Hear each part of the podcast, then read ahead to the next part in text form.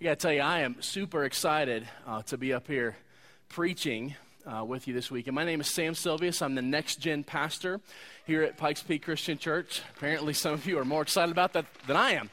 Um, but, uh, but I am excited to be here. I've been on staff now about five and a half months, and this is the first opportunity I've had to preach to you uh, since then. So I'm, I'm really excited.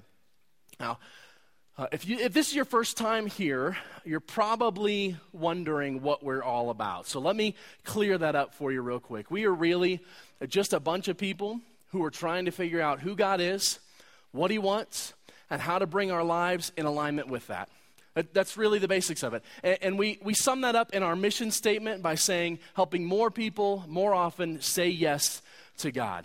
And so that's who we are, and that's where we're going. And one of the ways that we do that um, is through the family. In fact, we are very concerned about families uh, in this church. And if you stick around uh, for any length of time, you're going to hear us talk about the color orange. I'm wearing my orange shirt this morning. Uh, some of you are wearing orange. I'm very excited to see all the orange in the audience. I know you did that just for me right? I got you. All right. So, um, orange is this concept where the church is represented by the color red. I'm sorry, the color yellow, and the home is represented by the color red. And when those two influences come together, we have an incredible opportunity to influence not only the lives of our children and students, uh, but whole communities and whole nations. And so, we believe uh, that the church and the family have to get on the same page, traveling the same road with the same strategy at the same time. And so, that's what orange is all about. And you'll hear lots more about that if you stick around uh, for any length of time. Now, in uh, part of our attempt to strengthen families and, and move families forward, we've been in this series called Writing a New Story because a lot of families need a new story. And we've been in this series for a while now. And last week, uh, Pastor Darren was here and he preached from 1 Samuel chapter 16. And we were introduced to this character, David. And, and we find um, David to be just this amazing man of character. He becomes this amazing king in Israel. And, and today we're going to kind of pick up on that story. Before we do, um, if you want to follow along, we're going to be in 1 Samuel 17. You can turn there in your Bibles. We will have the text up on the screen for you. We're not going to read the whole chapter, we don't have time for that this morning. Uh, but if you need a Bible to follow along, we have some in this black cabinet straight back here. Feel free to just get up and get one. Grab it if you need to borrow it this morning morning, you just forgot yours or whatever, that's totally fine. Uh, and if you don't have one at home, uh, let that be our gift to you this morning. We want you to have a copy of the scriptures at home so you can read it whenever uh, God calls you to look at it. Now, Samuel had this, um, uh, I'm sorry, David had this experience, uh, this incredible experience. So, Saul is king, and he's not doing a very good job. And so God says, you know what? It's time for Saul to go. And so he sends Samuel the prophet out to Jesse's house. Jesse lives in Bethlehem. And so Samuel goes out to Bethlehem and he, he's going to do this um, ceremony. He's going to do this uh, sacrifice ceremony with Jesse and his sons. And he says, Hey, Jesse, bring your boys out. And so Jesse brings his uh, seven of his eight sons to the ceremony. And Samuel comes and he looks at the oldest son and says, Surely Surely this is the guy that God has chosen to be the next king. Looking at Eliab, the oldest of Jesse's sons. But God says, do not be deceived by his outward appearance. God looks at the heart. And so Samuel the prophet goes through all of Jesse's sons and looks at each one of them and comes to the seventh son, and still none of these are the ones that God has chosen. And so he asks Jesse, Hey, you got any more sons? Because kind of out here. And, uh, and Jesse goes, Well, there's one more, but I didn't, I didn't think it was worth calling him in from the field for this, you know?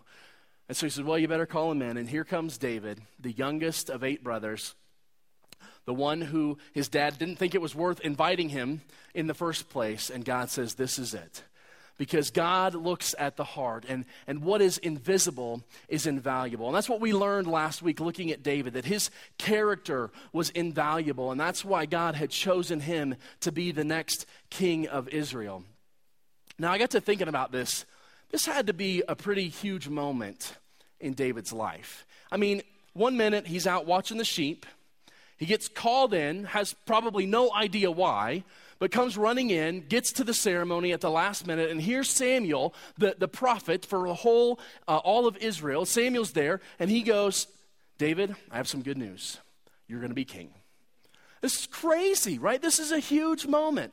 And, and I was thinking about my own life, and I had a moment similar to this uh, when I graduated from college. Now, this is graduation Sunday. Uh, we're celebrating all of our graduates this weekend. A lot of our high schoolers are graduating this week and next week. We're really excited uh, to celebrate that moment with them. But I know it's not just high schoolers. In fact, sometimes high school graduation is really nothing compared to a college graduation or graduating from that nursing program. So, would you do me a favor? If you are graduating from something in this season, a nursing program, a bachelor's degree, a master's degree, PhD, would you just stand right where you're at? If you've graduated from something recently in this season, could you just stand up right where you're at? We have some in this service? We want to, we want to celebrate with you. Absolutely. As your church family, we know this is a huge accomplishment. It took a lot of work and dedication, and we want to celebrate with you. Now, I had an ulterior motive for that as well. See, this sermon is largely geared towards you, and now I know exactly who to look at. So, be ready. Now, that doesn't mean that the rest of you can go to sleep. There's still lots of good stuff in here for all of you, but it is geared towards you who are graduating because I think you'll find that some of the things that David experienced, you will experience as well. At least I know I did. When I graduated two years ago, it was actually the fourth um, time I'd gone to college. That's a little embarrassing, but the fourth time I'd gone to college. I went once right out of high school uh, to a community college, hated every second of it.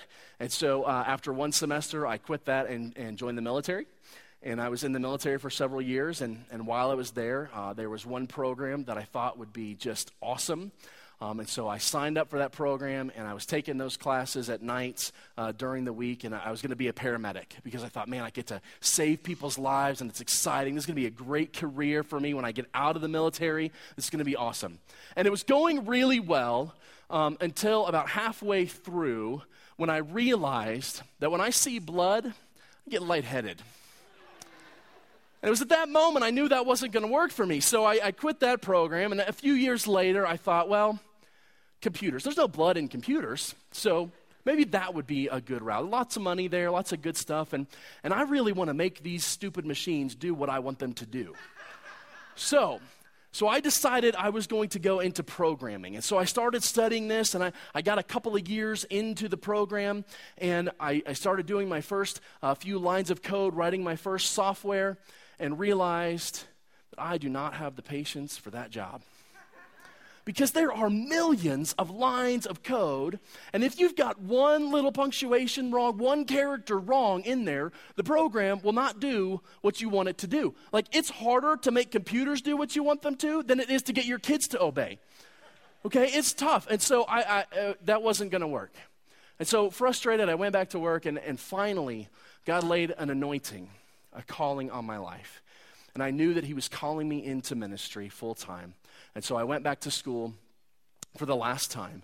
Well, eventually I'll go to seminary, but I went back to college uh, for what I thought would be the last time and uh, pursued a degree through Colorado Christian University, and it was different. This time, going to school was different because I loved every minute of every class. I loved doing my homework. Now, you have to understand, I'm not the kind of person who does homework because it's there. Like, I know some of you are like, I have to do this and I have to get an A because somebody assigned it to me. It doesn't matter what it is, you just have to. I'm not like that at all. So, but I get in this program and, and I'm loving it, and I'm loving it because it's stuff, it, it, was made for me. And I knew that I was created to do this job and created to do this stuff. And I was learning about it, and I loved it, and I knew I'd come into my anointing. And so I thought, well, surely this is where God's taking me, and as soon as I graduate, I'm going to get into a great job, and I'm going to love it. So I graduated in 2012, and I thought a week later, God, why don't I have a job yet? This is crazy. But a week went by, and another week, and another week, and then a month, and then two months, four months, six months, months and months and months went by. Still no job, still in the same job, still writing the same dumb reports that I had to write before, still doing all that. The door hadn't opened. And, and, and then one day, um, one Sunday morning actually, during this time, I, I remember very clearly, I was sitting right over here. Actually, it's, it's kind of funny now. Darren's in my seat. Um, and so we've kind of switched places this week. That's, that's hilarious. It's okay, I'm not using it this week, Pastor. So I was sitting right there, though, and, and Darren was up here, and he, he said to, to all of us, but really directly to me, I don't remember anything else from that sermon, but I remember this. He said, Be faithful and wait for God to open the doors. Be faithful and wait for God to open the doors. And so, what I learned in that moment is that I, I, just needed to keep doing what I was doing, serving with our high school, being faithful where He'd called me, and just wait for God. And I did that. And what happens, you know, hindsight is a wonderful thing. And looking back, I realized that the reason I had to wait is because God had anointed me for the position, but I wasn't ready for it yet. And so there were some things that needed to happen. There was a character development issue that needed to be worked on in my life during that time. See, and one day I was writing one of those dumb reports that I hated so much. And God said to me, Is this enough? If this is all there is, if this is the best job you ever have, is this enough? Your relationship with me, is it sufficient for you? And I had to wrestle with that. God, is it enough? Is are you enough? And God had to make sure that I was in a place where He was enough no matter what, where I wasn't relying on a job or a position or a status, but that God was enough. And so He had to, to work on that with me. Now, there's a really neat thing that happened um, during that 15 months or so from the time I graduated to the time I came on staff here. In those 15 months, I got to preach seven times. Seven different times I got to preach. A few times here at this church, a few times over at Harley Imes Church uh, over Central um, in um, Old Colorado City, and then once up in Denver. And, and there's seven times. I wasn't even a pastor yet, and I got to preach seven times in this year because I was in the waiting zone. I was being faithful. Now, I got to tell you, what I realized is I've been here five and a half months, and this is the first time I've preached in five and a half months.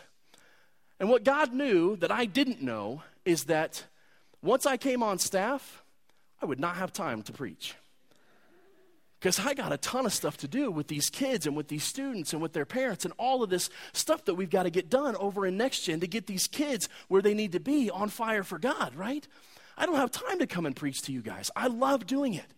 And God wanted me to have those experiences before He put me in a position where I was unable to accept them. And so sometimes God has things that He needs to do, so we just need to be faithful and wait for Him to open the doors. And so I did just that. I was being faithful and waiting for God. And one day, the door opened. And it opened in my home church, in the church that I love, in the position that I knew I was made for, the job that I, I could only dream about having. And the door opened, and I knew that was exactly where I needed to go. And David has this similar experience. David's been anointed, and he's, he's faithfully doing these jobs.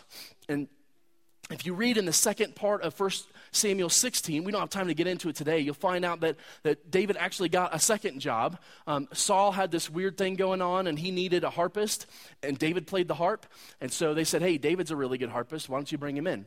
And so David somehow becomes Saul's personal harpist.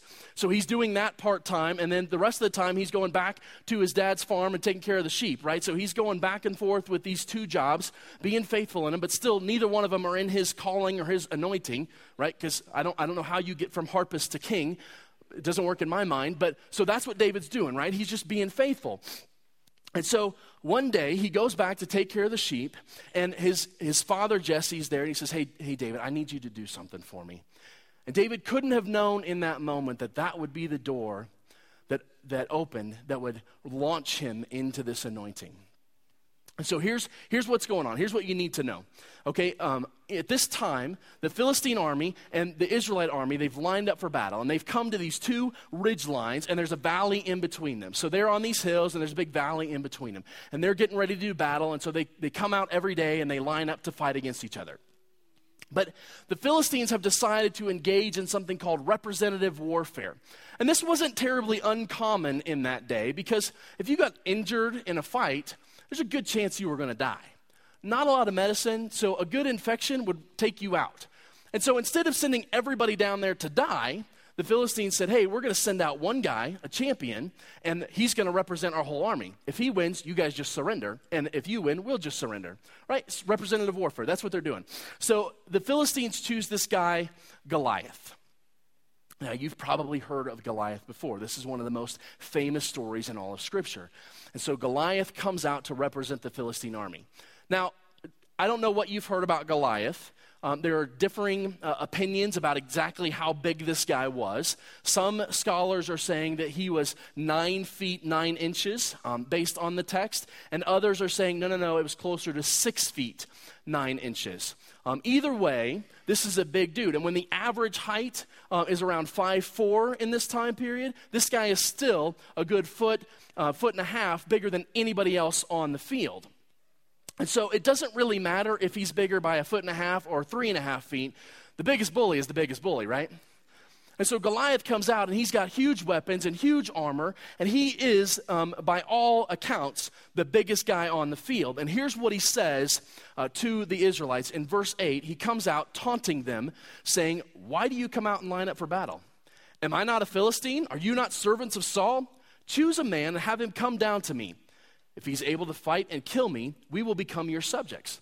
But if I overcome him and kill him, you will become our subjects and serve us. Then the Philistines said, This day I defy the armies of Israel. Give me a man and let us fight each other. And on hearing the Philistines' words, Saul and the Israelites were dismayed and terrified. So I don't care how big this guy is, he's freaking the Israelites out, right? They, they, they want nothing to do with him. And so this goes on day after day for 40 days. For 40 days, he comes out and taunts them. For 40 days, he comes out and begs them to come fight him, and they're, they're scared. They won't do it. Enter David. David's watching the sheep. Dad says to him, Hey, your brothers have gone to fight with Saul, your three oldest brothers. I'm worried about them. I need you to go check on them.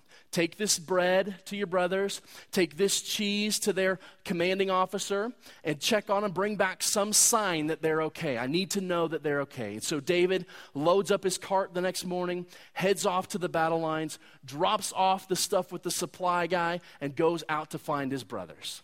Just being faithful, doing what his dad asked him to. Finds the brothers just as Goliath is coming out to make his daily taunt. So he's standing there next to his brothers, and here comes Goliath. And now, we don't know exactly how old David is at this moment, but a good guess is between 15 and 20. Uh, that's, that's a pretty good guess, between 15 and, and 20 years old. And I don't know if you know many 15 to 20 year olds. I know a few in Next Gen, and they have something in common. Once they're convinced that they can do something, there is no talking them out of it. They, they, they tend to be fairly overconfident at some things. And I imagine David is, is no different. He goes out and he hears this Philistine making threats and goes, Who does this guy think he is? Somebody give me a sword. I'm about to go down there. This is ridiculous. This guy talking like this. Why didn't somebody take this guy out, right?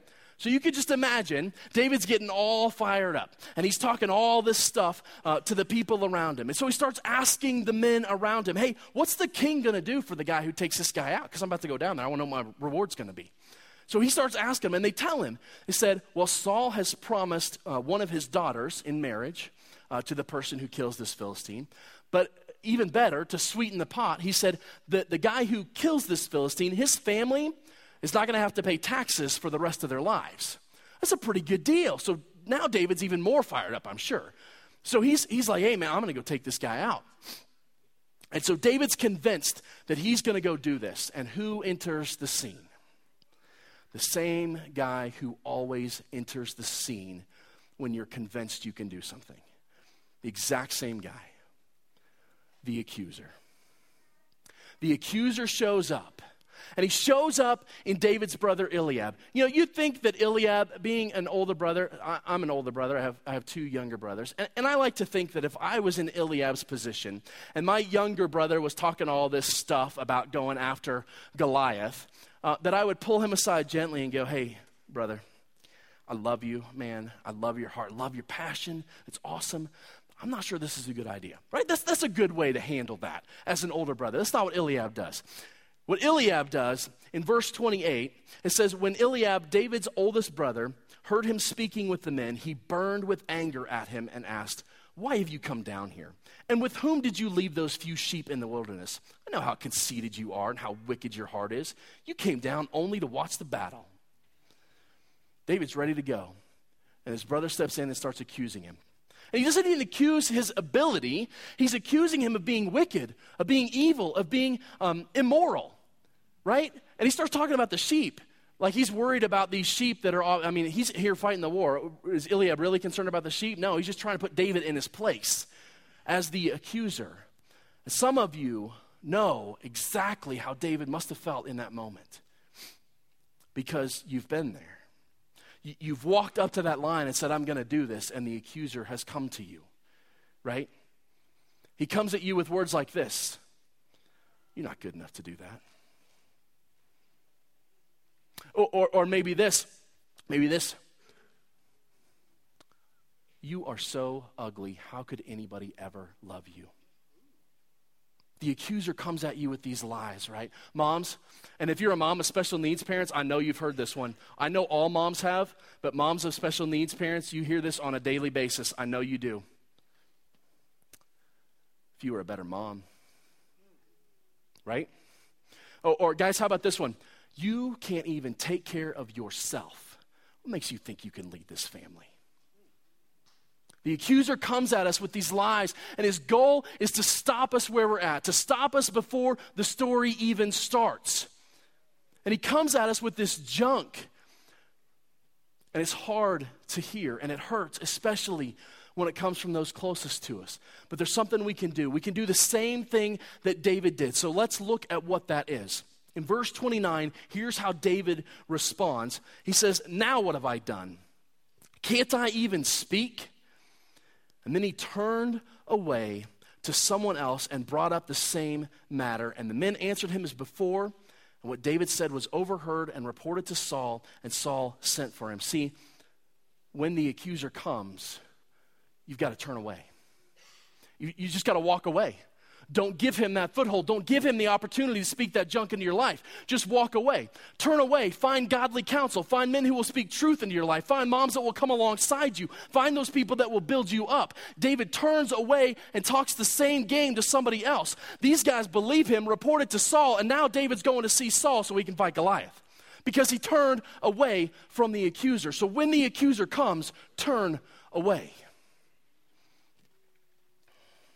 Now, I hope you can see this picture because we've got this 15 year old kid, overconfident, headed to the king's tent there near the battle. And he walks in, probably with a little bit of a strut, I imagine. It's been 40 days. Nobody's volunteered to take this guy on, and David's the first guy. So, so David walks in. He walks into the king's presence, and here's what he says in uh, verse 32. Here's what he says in verse 32 Let no one lose heart on account of this Philistine your servant will go and fight him. Now, don't miss this picture, right? 15 year old kid walks up to the king and says, Hey, Saul, man, I know, I know this guy's freaking you out, but, but listen here, man. I got this. right?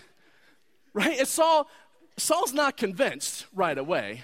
He, he's a little concerned about David. And, and, Saul approaches it in a different way because he's, he's concerned for David's safety. Maybe he really liked him as a harpist. I don't know. But, but Saul's concerned for David. And so Saul says to David this in, in verse 33 he says, You are not able to go out against this Philistine and fight him. You are just a young man. He's been a warrior from his youth. And so David finds this second obstacle. Saul is questioning his ability, he's questioning his age and his experience. And he's saying, Hey, you know what? I, I, he's the guy that comes alongside and says, Hey, I love your heart not sure this is a good idea. I'm, I'm worried about you. I, am not sure you're going to survive this. Now, I, I, had a similar experience uh, to David in, in this when I was um, actually applying for this job. And there were some people, and rightly so, that weren't sure that I could do this job. And what I had to, to come to the realization was I could take that one of two ways. I could either get angry and storm off and go, hey, you know what? You guys want to give me a job? Fine. I'm just going to go start another church. Right? A lot of young guys do that. A lot of young guys do that. And to be honest, the thought went through my head. It's not there anymore. don't worry about it. But the thought went through my head. The thought went through my head. You guys want to give me a job? Fine. But I realized that they were concerned about me, that they were worried that I was going to fail, and they didn't want that for me. And so I did what David did. And what David does is he points Saul to what God has already done. He points Saul to what God has already done. In, um, in verse 34, we pick up, and it says, David said to Saul, Your servant has been keeping his father's sheep. And when a lion or a bear came and carried off a sheep from the flock, I went after it. I struck it and rescued it from the, mouth, the sheep from its mouth. And when it turned on me, I seized it by its hair, struck it, and killed it. Your servant has killed both the lion and the bear. This uncircumcised Philistine will be like one of them because he has defied the armies of the living God. The Lord, who rescued me from the paw of the lion and the paw of the bear, will rescue me from the hand of this Philistine. And with that, Saul says to David, Go, and the Lord be with you. Now, don't miss this, right? David approaches this humbly. He, he, he says to Saul, Your servant has done this. But more than that, he says, God has done this through me. He doesn't say, Hey, look how awesome I am. Look how great I am. Look at the wonderful things I've done. He says, Look at what God has already done in my life. Look at the fruit that God has already produced in me. He started this thing. He's going to continue it. He's going to keep doing what he's already done. And so that's what he tells Saul. So, a good question for us to ask is what has God done in your life? What's the fruit that he has produced? And when those people question your ability, you can then point them to what God's already done. When they question whether or not you can do this, you point them to what God's already done in your life and rely on that. And that's what David does, and that's what I did, and it worked out pretty well for both of us. So, Saul's now convinced. He's a believer. He's pretty sure David can do this. But he looks at David and says, You know, I like your little shepherd outfit. That's cute. But Goliath has got armor and a sword and a javelin and a helmet, and I'm not certain that you can do it in that. So here's what I'm going to need you to do. This is Saul talking to David. He says, I'm going to need you to go ahead and put on my helmet and my armor and take my sword uh, so that you have what you need, so that you have the right tools for this battle. And so David tries these things on and he tries to move and he can't. He, he just, he simply is not comfortable in them. He, he says he's not used to them. And this will happen to you as well when you go to take on something great and you finally convince them that you can do this. They'll come to you and say, That's awesome. We're so glad that you're here. Now do it this way. Right? That's what happens. They say, Hey, this is the way that you need to do this. Now, sometimes that's good advice, but sometimes you've got to use the gifts that God's given you. You can't rely on the gifts that God's given somebody else because God wants to tell his story through you. God wanted to tell his story through David, not through Saul. If he wanted to tell it through Saul, he would have had Saul arm up and go out and take this guy on. But he wants to tell the story through David. So David has to use the gifts that David's been given, his unique gifts. And we have to do the same thing use the unique gifts that God has given to us, the gifts that he's given us specifically. So David says, Hey, thanks, Saul, but um, this stuff's not going to work. Um, it's just, I appreciate the offer, but I, I got to do this my way. I got to do this the way that God has called me to do this. And so David heads out with his sling. Now, David's sling is not like your sling, I promise. Because if you have a sling at home, it's probably one of these numbers, right? It's got a little Y shape, little rubber band across here, and you're doing this, right? Like this is, this is what we think of when we think of a sling, right?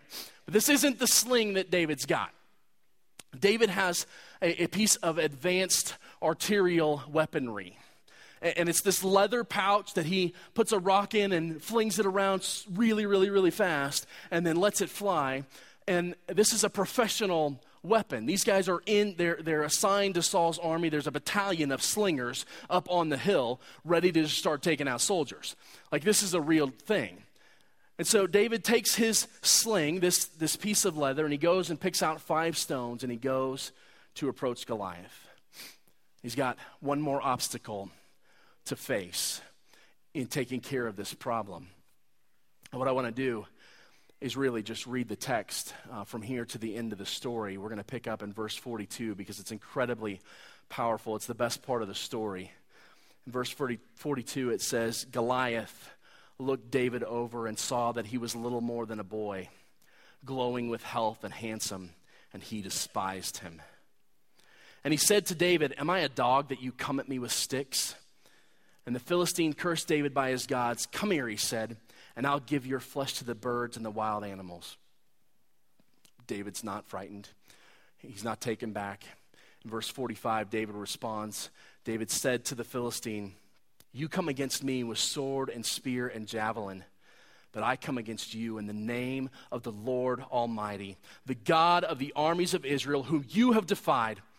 This day the Lord will deliver you into my hands, and I will strike you down and cut off your head. This very day I will give the carcasses of not only Goliath, but the entire Philistine army to the birds and the wild animals, and the whole world will know that there is a God in Israel. And all those gathered here will know that it is not by sword or spear that the Lord saves, for the battle is the Lord's, and he will give all of you into our hands. As the Philistine moved closer to attack him, David ran quickly toward the battle line to meet him. And reaching into his bag and taking out a stone, he slung it and struck the Philistine on the forehead. And the stone sank into his forehead and he fell face down on the ground. So David triumphed over the Philistine with a sling and a stone. Without a sword in his hand, he struck down the Philistine and killed him.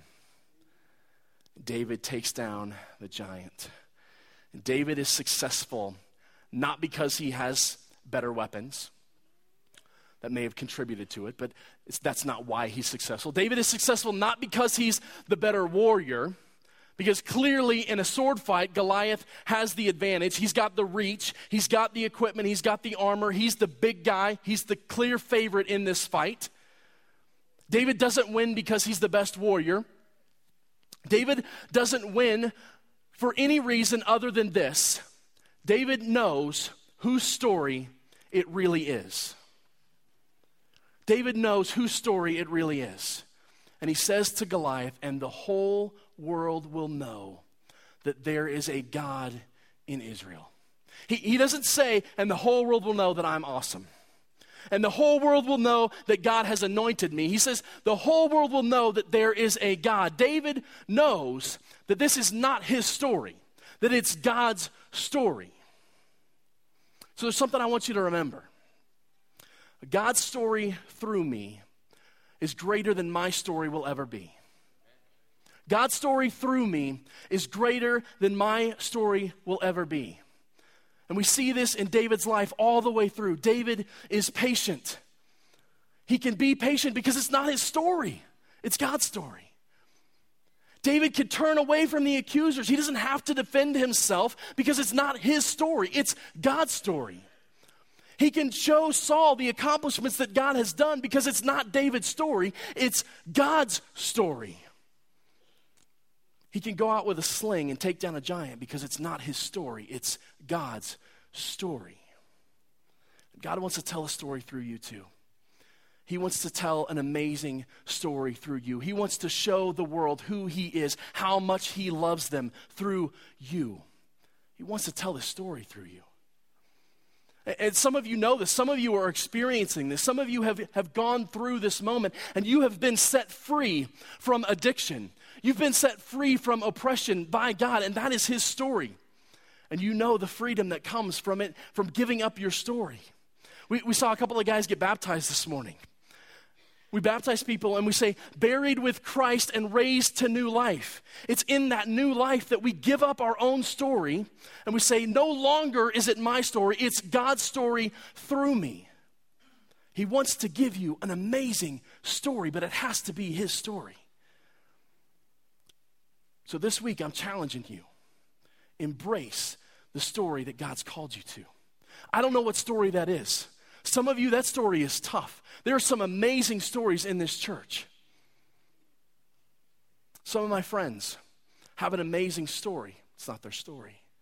They lost their son at 13 months old, and they stood on this stage just days after and said, We praise God. We have unbelievable joy, even though we just lost our son, who is only 13 months old, because it's not our story. It's God's story. There are people in this church who have gone to great lengths to adopt kids that nobody else wanted when they thought they were done having kids because it's not their story, it's God's story. There are people right now who are wrestling, maybe literally, with some children across that foyer to help them see that God loves them because it's not their story, it's God's story. God wants to tell an amazing story through you. He wants to give you an amazing peace and an amazing joy so that you can share His story of love and redemption with the world. The greatest story ever told is that a man named Jesus came to this earth, lived a sinless life, gave his life up, died on a cross for your sins so that you could come into this story for all eternity. And that's the story that God wants to tell through you for the rest of your life. So embrace the story that God is calling you to. And I promise you, God's story through you will be greater than your story could ever be. We're not going to we're not going to have a response time this morning, but we are going to do this. We're going to stand together. Would you stand with me right now? Now, we're not going to have a response time, but I'll be hanging out around. There'll be some other pastors, some other staff members. If you need help embracing the story that God's calling you to, if you need help taking that next step, we'll be here. We'd love to talk with you about that. We'd love to pray with you about that. But remember, as you go this week, embrace the story that God's calling you to. I'm going to pray for you, and then we'll be dismissed. Heavenly Father, I thank you that you have called us into the greatest story ever told, and that you want to tell that story through our humble, meager lives. So, Father, I pray this morning that you would make it clear the story that you're trying to tell through each life here. I pray that you would make it clear the story that you want them to reveal to those around them. I pray you'd give them the courage and the boldness to embrace that story and to live it out as they go this week and for the rest of their lives. I pray this in Jesus' name. Amen. Thank you guys so much. Have a great week.